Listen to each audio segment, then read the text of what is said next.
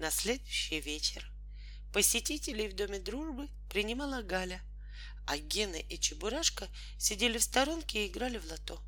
В дверь резко позвонили, и на пороге появился мальчишка. Он был бы совсем обыкновенным, этот мальчишка, если бы не был необыкновенно растрепанным и чумазым. «Здесь дают друзей?» — спросил он, не поздоровавшись. «Не дают, а подбирают», — поправила Галя. «Это все равно. Главное, здесь или не здесь?» «Здесь, здесь», — успокоила его девочка. «А какого друга тебе надо?» — вмешался крокодил.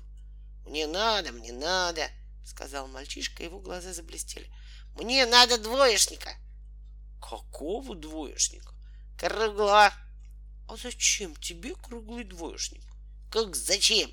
Вот мне мама скажет, опять у тебя шесть двоек в табеле, а я ей отвечу, подумаешь, шесть, а вот у одного моего приятеля целых восемь, понятно?»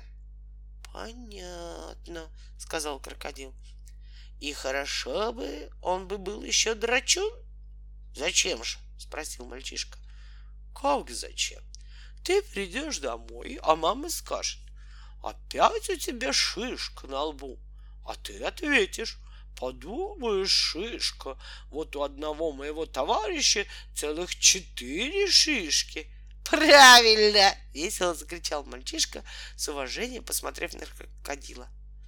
И еще надо бы, чтобы он хорошо стрелял из рогатки. И мне скажут, опять ты разбил чужое окно. А я скажу, подумаешь, окно. Вот мой товарищ два окна разбил. Верно я говорю? Верно, поддержал его Гена. Потом еще нужно, чтобы он был хорошо воспитан. Зачем? спросила Галя. Как зачем? Мне мама не разрешает дружить с плохими ребятами. Ну что ж, сказала Галя, если я правильно вас поняла, вам нужен хорошо воспитанный двоечник и безобразник. Вот именно, подтвердил мальчик. Тогда вам придется подойти завтра. Попробуем для вас что-нибудь подобрать. После этого чумазый посетитель с достоинством удалился, разумеется, не попрощавшись. «Как же нам поступить?» — спросила Галя. «Мне кажется, мы должны подобрать ему не безобразника, а наоборот хорошего мальчика, чтобы его исправить». «Нет», — возразил Гена, — «мы должны подобрать ему то, что он просит, иначе это будет обман, а я не так воспитан». «Совершенно верно», — сказал Чебурашка. Надо подобрать ему то, что он хочет, чтобы ребенок не плакал. Хорошо, согласилась Галя. А кто из вас возьмется за это дело? Я возьмусь, заявил Чебурашка. Он всегда старался браться за трудные дела.